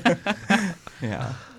Well, should we ask Ryland's question? I think he gets first dibs Yes. since he, he wrote us this very nice email. Um, so, is, is cage match Mies van der Rohe versus Walter Gropius, two famous titans of modern architecture. Uh, who wins? I don't know. I think I'm, I am trying one to. of them have tuberculosis? I Actually, I don't know. It I might- thought was- Wally well, Grumpy had uh, tuberculosis. quite possible. Well, yeah, that would certainly put him He's at a physical disqualify, yeah. disadvantage. he can't get a boxing license in Nevada with that. Mies was also Mies was also a, a giant. He was very tall and, and He was- large. yeah, yeah. Um, but but a heavy smoker, so like maybe yeah, not in the best health. not. Yeah, not not one for endurance. You know, I think this is a metaphorical cage match, though. They're not literally talking about who would take the other person out. I feel like it's waiting for some you know, witty architectural historical joke, and I just one doesn't come to mind because I don't think about those gentlemen that often. As, as the sports guy can tell you, this bout would not be licensed. I would not pay to go see that fight. That's what I would say. There's maybe something to be said about like boxing and Mies box buildings. I don't know. Oh, I was gonna say Uh, put more interesting people in the ring. This is also making me think that I actually don't really know what Gropius looks like. Like there are so many famous pictures of Mies like standing there with charcoal doing Yeah. something, but like you don't see that many Craig, pictures. didn't of you go to Harvard? Yeah, that- you're, yeah. he's your he's your guy. We, we like looked at buildings, not faces. I was gonna say this is making me think I don't know what a cage match is. like only metaphorically do I know. So it's hard for me to evaluate, you know, really this kind of competition. Well- okay, we, we defer. Okay, we, we we, defer. we will think about it. All right. Well, we, we I'll- will tweet at I'll Ryland. use my yes. Uh, we're, we're getting we're getting uh, tweets into the show saying Gropius, but um, I will use my host privilege as as a, as an IIT alum to say Mies van der Rohe wins. Always on this show, forever and ever. Um, wow, plus- really breaking free of the alma mater, aren't you there? Well, no, you know, it's like uh, it's not just the alma mater. It's you know, we have to have uh, a cloying civic pride in the city to get us through a winter, and um, part of that means um, That's what Walter Gropius. We've been to Walter Gropius's house. we have to be Mies fans. Jamie Jamie is showing us a picture of Walter Gropius right now Yeah. to refresh my memory. Um, all right, here's so, you guys don't know, by the way, that there is a comic book character also named Wally Gropius. Oh, I did not know that. I did not know that either. Yeah, the more you know. Um, is it a good? It's a, Was Is that it about good? to be Is a it good? GI Joe commercial? um,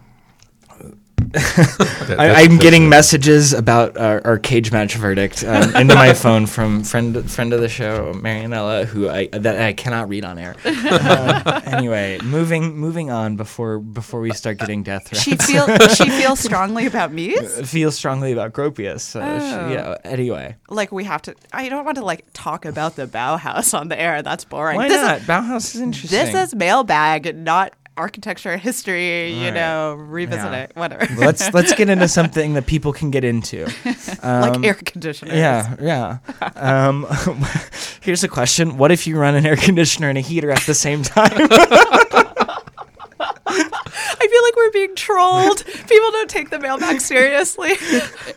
then you would probably be running a Bitcoin miner. yeah, yeah. You you would you would blow out one or both of those systems and spend a ton of money on your electric bill. Moving on, or gas bill, both. Um, low frequency humming in the house. What is causing it? For the past two days, there has been a very low frequency humming noise that skips like this.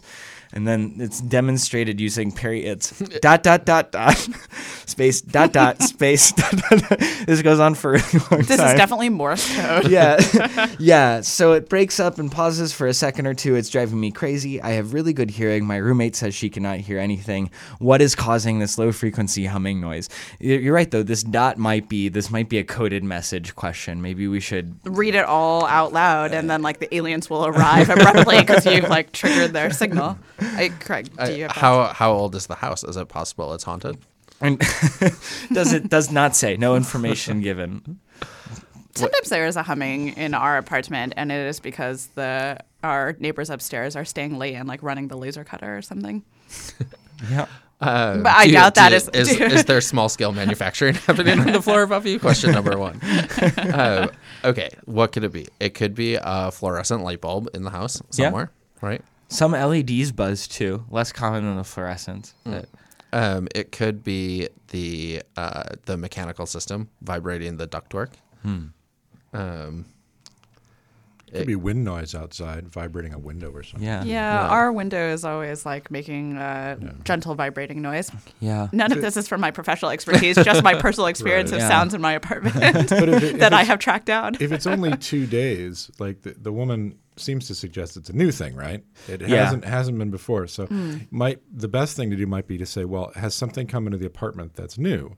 For example, did you just buy a low hmm. frequency hum up box? and, and you set it up. and- Do you have a roommate who you've recently antagonized Right. who's trying to drive you crazy? or I mean, did you buy like a new microwave or something? Is something Yeah, on a surface that is Yeah. moving when it's activated, and therefore it's uh, causing this? One Well, way. Go ahead. Uh, I I was gonna say just shut everything off in the house and then slowly Yeah. turn one thing back on at a time Ab- until you identify what it's it the is. best way to do it. Yeah, the, shut the whole main breaker off to see if it's something electric in the first place, and then you can switch on the rooms one by one. Yeah.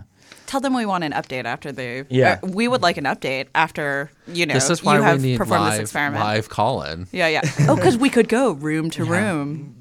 Oh, that would be That'd be great radio. Yeah, That's great radio. fantastic radio. Yeah. Can we Wait, hear the wasn't- humming now? That would be scintillating. It also what about now? yeah. It also it also seriously this this could be uh, this person might be developing tinnitus if their roommate can't hear it. It might not be a building issue at all, and they might want to consider consulting a doctor. It's a user error. Yeah. Didn't um It's not, it's not an error. it's an error with the user. That's not. That seems very politically incorrect. Oh no, like you us. like Yeah. user error just is like a shorthand way to say it's not the Yeah. thing, it's the thing you're doing.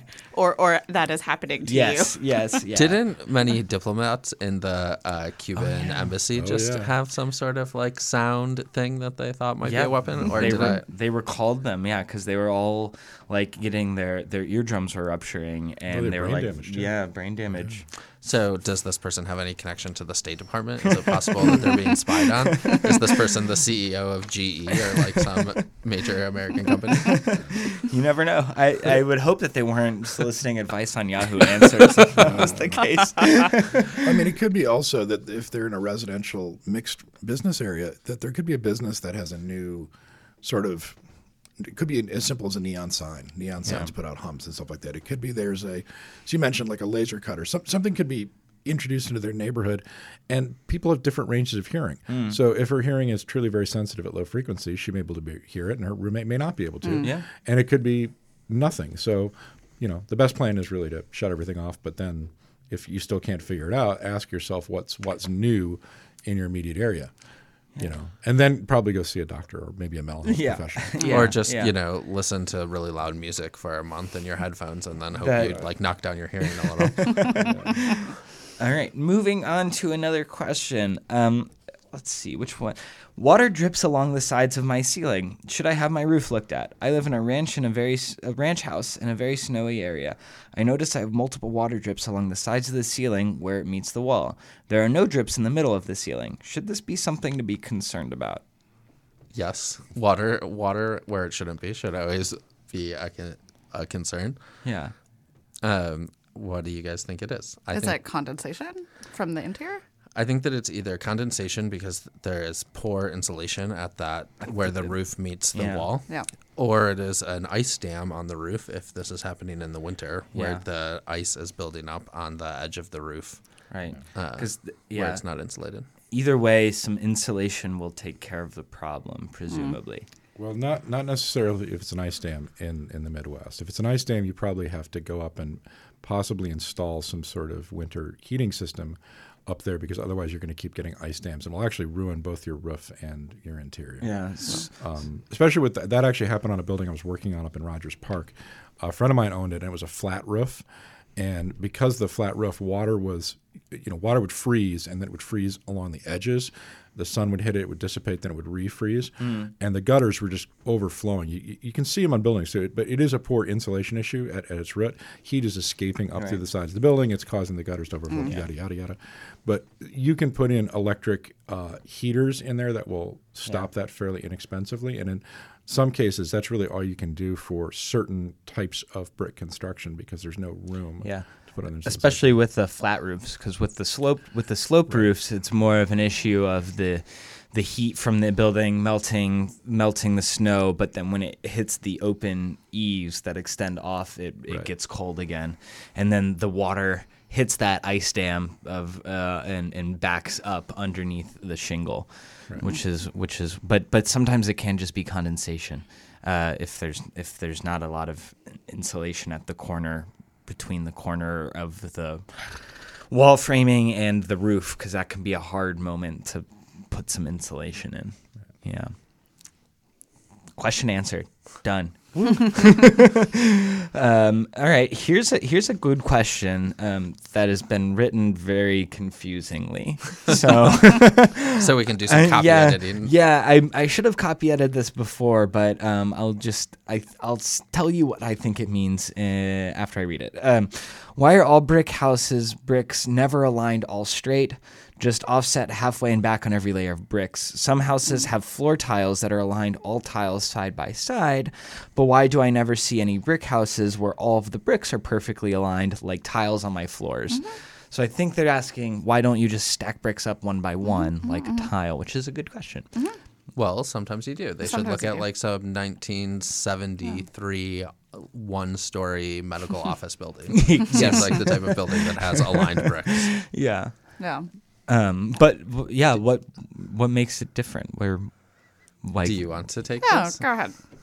I mean, like, I have Uh, aesthetic opinions, but like, you should just explain it. So, uh, when you're building a brick wall, you need to tie all of the bricks together, and when you align all of the joints, it's more likely that they will that the wall will crack and fall apart. Uh, whereas when the bricks are offset by half, uh, the the wall is tied together, and they hmm. actually, if you look at the brick wall, every five courses there is a, a course that is perpendicular that hmm. is tying multiple layers of brick Yeah. together in a solid brick wall? Yeah. in a solid brick wall. Yes, if you're looking, so Not the block wall, yeah. 1970s office buildings were probably veneer brick, which is why it's easier for them to stack up bricks with aligned joints. yeah. Dude, what's your what's your aesthetic response to this? Oh, I guess I was just gonna say like there are many different types of brick patterns. Which, yeah, if you are like in front of a block wall, like go crazy. One of our favorite projects is I, I can call out a building that I yeah I can call out a building that I like. Uh, That, I'm not trying to sell it. um, a, a building that we really like is the Mohawk House by Urban Lab, where instead of uh, turning a block back in to tie two withes together. Um, they kind of like ornamentally turn a brick out um, every other brick, which is I think really beautiful and kind of reveals how the patterns that we take for granted um, like can be can be rethought, can be transformed, and, and can kind of like produce new new effects that um, that that aren't solely uh, uh, driven by efficiency. Yeah. Yeah, well, and I always find it's like with with these veneer walls where the brick is literally just kind of decoration. Um, I guess it has some function protecting insulation, whatever. But you know, usually it's concrete block and then like an air gap and a vapor barrier and some other stuff, and then and then a, a layer of brick.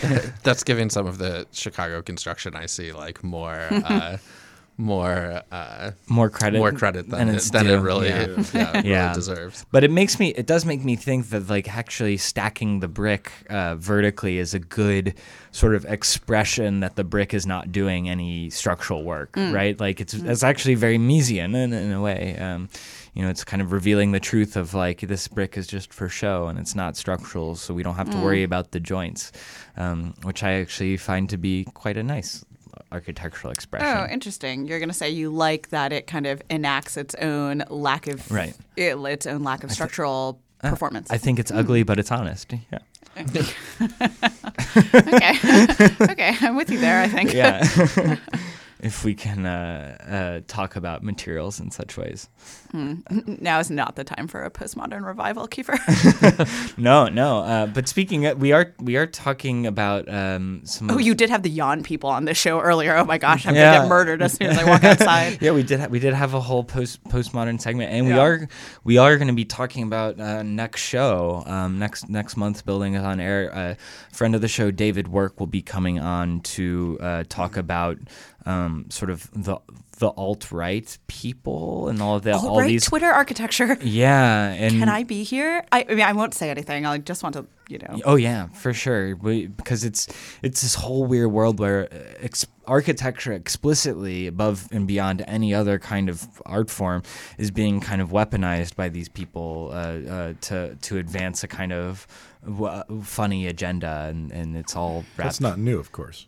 No, it's not. I mean, it's like it's quite. But, like, it's the- like Albert Speer, like Yeah. 2.0. But like the bot, like the rate at with this, uh, the rate at which this stuff is propagating is new, right? I mean, like the like I don't even know- Twitter yeah. bots like sending out memes about like you know, Bath urban planning in England is like Yeah. I don't know. Like there's something that I No- mean, I, I feel like I, what I was going to say, I literally know nothing about this is like, I would like to see, I, I also want to see, can this be like a pseudo reply all episode? Because like, I'm less interested in like breaking down the ideology of the alt right Twitter architecture crowd, but I am interested in like, who is it and why like why are they suddenly interested in this and whom who who do they serve right Right, right, yeah, and and I think drawing those historical connections and trying to figure out what's n- what's different about it is Yeah. is also is an important f- thing to think about in terms of like how like how do we stop it, right? How do we stop it or confront it, or is that even the, the right thing to be doing?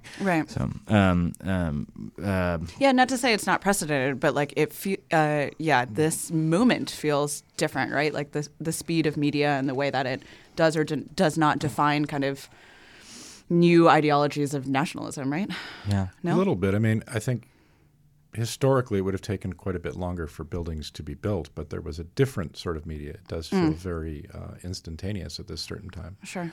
That doesn't necessarily mean that the ideas and the stuff aren't a repeat. I mean, it's we've seen multiple repeats of fascist architecture all throughout Yeah. history. So it's Yeah. Yeah. and the idea that the built space is used to control sp- people is hardly new, and we talk about that on the show all the time, both for good and for bad. Yeah. you know what Yeah. I mean? Yeah, yeah. You know, That- the, the that's idea the of, show. Yeah. the idea of, of architecture as control is something that guys, you guys do all the time. Yeah. uh, It, yeah, I, I still am curious because like somehow this seems like architecture weaponized through the image, right? Like it feels like it's almost worth talking about it as like a media practice and not an architectural practice, right? Yeah. Like it's not like the, the alt right Twitter. I mean, you're going to talk about this next week. It is not like they are building new Terragni building. You know, like they are just circulating images that they have superimposed text on top of, like Right. hateful text. Yes. Yeah. Yeah, yeah. Yeah. Images and images that are yeah bear no like historical relation to each other. Actually. Yeah, yeah. It's, it's all That are like architecture histo- ahistorical. Yeah. Yeah. Which, but it does. You know, at at some point, it's like it doesn't it doesn't matter, right? Because it like, creates its own garbage reality. and, you know. so, Hashtag yeah. 2018. Yeah, it's not like you can open up your history book and be like, "Well, that's actually Norman, and this is this other thing," and uh, uh, I got you now. Like, you know, they're like Hey, they don't. hey. yeah, uh, but but I thought we'd all be won over by facts and logic and going back to the books. yeah. Yeah, Lisa Simpson's not right either. So. Yeah. yeah. Um, moving along. um, does molding add a- a lot slash any value to your house? And by molding, I assume they mean crown molding or base molding, moldings, trim. It adds the monetary value of the wood and labor to put it in, and whatever someone thinks when they walk in to buy your house, I guess. Well, your friend would have, the, the woman who was on the show, I think two episodes ago, would have said, no, it adds no value at all. Kate, yeah. Kate, because value is only Shout out fixed Kate by. McMansion uh, Hell. Kate McMansion Hell. Yeah, Yeah. because she would have said that the value is only fixed by what people are willing to pay for it, which is not the same thing as if you put something into your house and you believe it adds X to the value of your home. That's not Yeah. true. It's based entirely on the real estate and the location. Yeah. Yeah. What? I guess I want to know, like, I kind of understand what chair chair rail is for. Is there a historic functional reason for crown molding? Yes. Tell me more. Uh, basically, it's it's to hide hide poor well not poor craftsmanship but but like inherent limitations of like hmm. you know when you make a corner it's always a tricky thing because hmm. that's where any if there's any forces that are acting on the building that's where you're most likely to hmm. get cracks that's where things are most likely to fall apart that's where um, if things are kind of uneven and things will never be perfectly even that's where it'll show up the most. So the molding exists to to kind of cover that up in a way that is very beautiful um, So um, beautiful. I I actually am a huge nerd for molding, uh, which is a very unpopular opinion as a as someone who has like modernist tastes and tendencies. Oh, I love molding. Yeah, there's I mean there's some Molding's awesome. Se- Sigurd Lewerentz um, um, There's really drew beautiful molding, and he was as modernist as they come. Yeah. Adolf Loos liked his molding. like the the molding or the negative reveal, like they're kind of Functioning the th- same. they are yeah they're functioning the same and they are both kind of uh, aesthetic decisions. Right? What building has a negative reveal at where the ceiling meets the wall? Renzo Piano buildings. yeah, pretty much every always. modernist or Our contemporary building that institute can doesn't have a it. gap at the top of the chipboard. No, I don't think you're right. I don't think the Art Institute does. But the na- What other Renzo Piano buildings matter? as as an, an Atlanta boy, I'll say the High Museum is very good. It's very good Renzo Piano Uh, building. and the High Museum has a reveal. I don't remember off the top of my head. I want to say yes, but I'm Isn't just the. High I- Museum a Richard Meier building? it's both. There's a two wings. One's Richard Meier and one's Renzo Piano. I cannot think of what the Renzo Piano. Jeez, I'm like really. I couldn't think of what Walter Gropius looks like. Now I can't think of the High We're getting fired. Nick, Nick and Emily are waiting outside to, to Yeah, they're come in. pressing their and- noses up against the glass right now. They're like, we're here. yeah. But the, yeah, the negative reveal is also one, a technique, but uh, um, you know, where it just creates a shadow line. So if there's any small cracks or anything, then you just can't see them because they'll be hidden in the shadow of of the reveal. The negative reveal also made out of plastic, like most crown molding today. Yeah, interesting. Yeah. okay. Yes. Um, I don't know. Depends on how you define value. I guess is the answer. Yes. Yeah. Because I think, yeah, it's a good. Yeah, and I'll, I'll spare everyone the um, diatribe on, uh, you know, use value and exchange value and socially accepted time of. Well, I can tell you, trim is expensive as somebody who's having trim come in. Flooring and trim are, are expensive. Yeah. But actually, the I guess what Ann and I see in prices is that actually the like the negative reveal to eliminate the trim is often more expensive than the trim. Because it has to be done neatly. Yeah, 'cause Right. it Yeah. like takes more time. Takes Yeah. a lot more effort. I had, Takes more labor. it, does, it does. I and I think it's less. Uh, I think it. I think it hold. It doesn't hold up quite as well, in my opinion. Um, uh, Especially if you vacuum regularly. yes. yeah. Or you definitely, if if you're gonna do it, I think you definitely want to sp- spring for the like aluminum profiles. Mm-hmm. Or like a steel of- angle yeah. would be the dream down yeah, there. Yeah. Um, because that that plastic ends up in getting little. You end up getting little chips in your drywall corners. That's why you have to have oak. Got to use hardwoods. Yeah. Mm. Can't use this plastic. Yeah. That's mm. right. I, no. Yeah. I'm all about it. Mm. Oak trim. Yeah. That's why your trim's so expensive. you sourced hardwood trim, you know, right. straight from the virgin forest. I, I believe it's probably like sixty six hundred bucks in trim. Oh wow. I think yeah. That's uh, not insubstantial. Oh, so we do have a molding fan among us. yeah. Well, I mean, the house that is being restored uh, had all that original red oak and, Yeah. and cherry trim, and they're going to put it back. Yeah, Very it's the best part about Chicago buildings. Is Yeah. old Chicago buildings is the beautiful hardwood trim. Um, I'd actually like to get your opinion on that because our opinion is there. The building, as you guys know, because for people regular listeners may know that that Ann and Craig designed the porch of this restored fire fire ravaged building. But the inter- the interior is now rather modernist. It looks kind of modernist at the moment, but we're having the original trim put back hmm. the way it is, and the original trim was just natural wood. It wasn't hmm. Painted mm. or stained or anything like that. And I can't see the point of if you're going to have oak to paint it because that seems kind of ridiculous. yeah, mm-hmm. But there's a, there's a debate going on, uh, not between me and my wife, but between me and the contractor over why you would do this. Why wouldn't you just keep it with a modernist feel? And I think that's an interesting aesthetic question. Uh-huh. Wait, say the question. Say the options again. So you could you could put trim in and paint it, which I think is a waste of time. Yeah. Personally, that's an Yeah. aesthetic decision.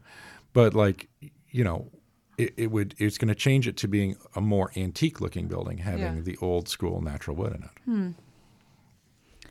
Your apartment has natural wood trim, Yeah, or it's it's, like been maybe it has a stain. Yeah, yeah, it has It's a- been stained. It hasn't been painted. Um, I mean, stained and you Yeah, know, I guess stained yeah. and sealed, but Our apartment has a one by nailed to the bottom of the wall, but um, Uh, yeah, I think Adolf Loos has a thing about um, when when you're allowed to paint and, and sort of rules for like covering other materials, and um, I forget exactly what it is, but like basically it has to be sort of like contrasting and different enough so as not to be confused with the base material. So Adolf Loos would say you could paint uh, trim as long as you weren't painting it like brown or yellow or like a wood color. Can I, like, let paint- li- yeah. yeah. you'd have to be like like pink or red or like something really wildly different. Yeah. Uh, um, but Adolf Loos also thinks we should like evaluate people by the number of tattoos they have. what is that a Loosian thing about tattoos? Yes, Ornament and Crime, a famous Talk, wait. I, Oh, oh, Am no. I going into um, um, uh, wasn't sure if- inappropriate territory here? No, I just wasn't. You're all giving me a weird look. no, I wasn't sure if that was a joke about ornament and crime or if Adolf Loos had literally said something about people having tattoos. he literally says in Ornament and Crime that if you have tattoos, you are a criminal. Oh. And that is why buildings should not have decor. Awesome. As, as Jamie and I roll up our sleeves here. Yeah. I guess I don't remember that part of Yes. ornament and crime. I too actually kind of forgot about the uh, s- terrifying details of Ornament and Crime until I reread it with my students, and they're like, "Ann, like you issued this without any trigger warnings," and I was like, "Oh my gosh, like I absolutely should have like read more closely before I reissued Yeah. this to you."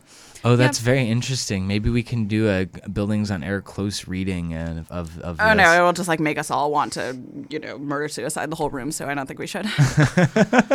it's true. It's true. Yeah. Um, so I I think that trim is good, Jamie, and that you shouldn't paint it, um, and and that uh, the kind of modern look of going sans trim or doing like a little.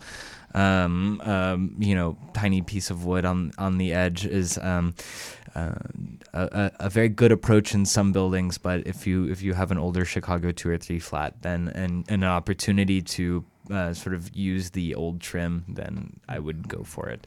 Especially because I think that old the old hefty trim in those older buildings. I mean, the building's settled by now, but um, those older buildings are more prone to bigger cracks in the plaster and things like that. There's a reason why you want some sort of hefty trim. I'm just so excited that you're on the trim part of the house. The trim train. That we're talking about trim. We're talking about trim. I'm so happy we're talking about trim. I just I would say don't stain the trim.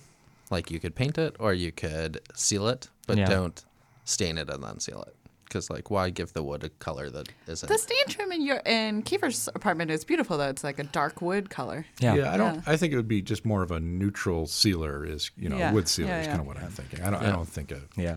Yeah. But I, I also have a personal revulsion against like yellow oak and the yellowness of. Uh, This is red- certain this is red oak. Red oak. Okay. cool. All right. Good. Good. Good. A good. good Stalinist oak. Yeah. I prefer my, my, my red oak to be of the Trotskyist variety, but that's just Sorry. me. they were out of that at the store. I, couldn't, I couldn't get the Yeah. white Russian oak. Yeah. yeah, and they, they, they cut the red oak with the Trotskyist red oak with an ice pick. It was a whole thing. It was really It was, messy. Yeah. yeah. it was like, oh, ooh, ooh. Okay, moving on. Um, Argentina. Uh, next question. Wait, before we go on, I think everyone on the radio should know that as we ask these questions, Keefer is putting a small X next to them, like we have really accomplished something, like checking it off the list. Yeah, we have. Well, I don't want to ask the same question twice. um, I have a crazy neighbor who turns on his super bright spotlight whenever he sees me in the kitchen. Doesn't matter if it's morning, afternoon, or night. How do I get back at him? oh. This is a great design project. What the spotlight is shining into their kitchen? Is presumably, that what we are thinking? presumably. a large mirror behind your window. Oh, Of course, that, that kind of blocks your use of the window. Right. Sure. Yeah. Okay. You could use one-way glass, I guess, right? yeah, Mm. Which is so. mirrored. Yeah, and then you would still preserve your outside view. a performative act time to begin exactly as the spotlight turns on. Yeah, I mean, I think that probably, I think this person is paranoid. Uh, I have to say, I think that they believe that the neighbor is turning on the superlight spotlight to annoy them as they step into the kitchen. But I bet you it's just a motion sensing light, and the houses are close enough together to where when they are walking by the window in their kitchen, the motion sensing security light is turning on. Mm. so oh, yeah. that's my speculation on mm, what's mm, going on. In which Not case, that the neighbor is like waiting there with a switch every time you go to get a glass of water, it's like turning it on. yeah, because I think if that's the case and you want to get them back, like you should file, I don't know, maybe a civil suit or something, or or, Or maybe just knock on their door and say, "Why are you doing this?" yeah, Yeah, maybe turn off the mo- the motion detector. Turn turn off Yeah. the Yeah, motion yeah, detector. turn off. re-aim Well, those lights, Or just aim. So- tape it up. the person should go outside and see if there is indeed a motion detector on the light. That would Yeah. be the first Yeah. the first step. They look like just a little box, or you can you can tell what they look like hanging off of the security security light. yeah. All right, problem solved. um, let's see. Are we burning through all your questions too quickly? No, no, no, no. I've got so many questions. We can always talk about air conditioning. Or the Yeah, we insulation could. lobby? Um, or our favorite people who we've interacted with the, at the DOB recently? yeah, which is yeah. we or did- Chicago's adoption of the uh, National Electrical Code. Let's and talk by about- having Oh my buy, God. buy a Craig- copy of it. Craig and Keefer have been dying to talk about this problem, so l- somebody yeah, should just ask please. about it. Craig, Craig, tell us about that. I know you're dying to talk about it. get one platform to complain about this, other than over the bar at the bar. So, uh, Chicago is one of the few cities in the world that's still, not in the world, that was weird, uh, one of the few cities in the US that still has uh, its own building code and has not adopted a model code like the International Building Code.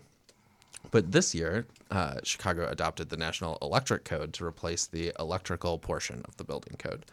Um, and I think this is great because it actually just like it kind of makes things easier. There's like only one code you have to learn, even if you're working in multiple jurisdictions. Yeah. Um, it's like a greater. Um, uh, there's kind of more people looking and thinking about the code than just like kind of local Chicagoans.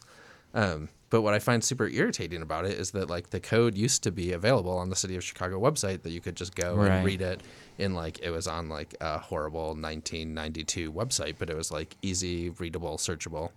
And the new code, um, if you read the free version of it, you can only um, it is like on this horrible website where the you can only see like one third of the page at a time. You Yeah. can't search it, Yeah. uh, and I think I think that that is their way of like trying to get you to buy Yeah. buy the code book. I think you're right. I, we've talked about this on the show before. Uh, this and it's something that I feel very strongly about. Um, is standards by reference, uh, uh, and and because all of these codes, these model codes, um, are developed by uh, not not for profit companies. I mean, they're not for profits, but at the end of the day, they they're they're still non-public, non-governmental entities, and they basically develop these standards, which gets referenced into the law, um, but they're behind a copyright. So the way that these companies make money is by selling you access to the standards. So it's it's literally a situation where to know the law, to have access to the law, you have to pay these these private not-for-profit companies money to see what the law is, which is like a, a pretty like uh, like it strikes me as deeply undemocratic and wrong. My wife actually does that for a living, works with international standards, and it is her enormous pet peeve. She cannot stand hmm. the basically her her thing is you can just get wildly rich Yeah. if you invent a standard for, for example, a computer dongle that hmm. everybody has to follow because not only c- do you have to license it, but you can't find anything else Yeah. about it unless you pay for it. Hmm. Yeah. Um, and it's in her she would use many more swear words than I'm permitted Yeah. to use in this situation. But you're exactly right, Keefer. It's it's a it's an enormous problem that's been caused by Yeah. standardization, homogenization. There's obviously good parts of it. You know, as Craig points out, it's great to have a uniform electrical code so Right. that everybody knows what it is, opposed to the Chicago Building Code, which is endlessly frustrating Yeah. to everybody that works with it. Yeah. But the other hand is uh, we've created these huge polyglot companies that can just Yeah. suck money off. And you and it's like I don't care that they're not for profits in in, in this regard because they're not they don't like th- they just need to be nationalized. Like that's the solution is to like nationalize them and put them in the public domain. If we as a society think that having these standards are, is a, is an important or valuable thing, then like why why why shouldn't that be a kind of genuinely public process? Well, or they should just like make the code uh, publicly available in a in an easy to read, well designed format. yeah. And someone like me is going to still pay them a hundred bucks for the paper book because I want uh, the reference on my desk. Yeah, But or uh, or you can even think about it as like, and, and this seems like it would actually be the genuinely neoliberal thing to do, just to sell advertising, right? like when you look at it on the website, which which also I, I, I, I as as much as that notion pain, pains me of having to, you know, watch, uh, f- you know, 10 second like advertisement for toothpaste or whatever before I go look at the law. Um, I, I, I'd, I'd prefer that to not being able to see it in the first place But or uh, pay a hundred bucks. I don't think you want to see like an ad for a conduit manufacturer before you get to No. the conduit But- section. That's where we get What- into okay, like but what- territory. But are you guys going to say something about the code pirate? Yeah, I, I'm getting there. I'm Oh, getting there. okay, Yeah. sorry. No, but but I think you're totally right. Because but the, but the point is is that those standards are already developed by those people. That's like the big insulation buildings on air joke. I felt big Yeah. insulation coming from Yeah. a mile away. yeah, but but No, it's true, and it's it's and it's not even just in the building industry, right? Like the banking industry has a lot of these standards Mm. by reference too, that are the like kind of at the heart of their regulatory structure. But the people developing those regulatory standards are the bankers themselves. It's ridiculous, Mm. and you know, so so anyway. Uh, but yes, the Code Pirate. Uh, you know, we've had this b- the Buildings on Air award, the AIRI. For Oh, that yes. unnamed unnamed of, uh, official or, or or person from the water department. yeah, So last last last a couple months ago was the person from the water department. Um, I I think this month's Airy should go to Carl Malamud, the uh, activist who's single handedly putting out these copywritten codes uh, in the public domain and inviting a lawsuit um, um, to try to prove that the law is something that shouldn't be copywritten. I know he's got some cases going through and he's being represented by the uh, Electronic Frontiers great. Foundation. So he, he's the area recipient of this month. We got to go. Yeah. We got to go. It's that time. Thanks, Ann. Thanks, Craig. Thank you, the listener. Thank you. Thanks for having us.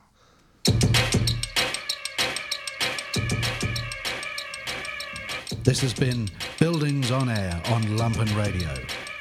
Buildings on Air is a production of Lumpen Radio. Hosted by Keefer Dunn. Produced by Logan Bay and Jamie Trecker.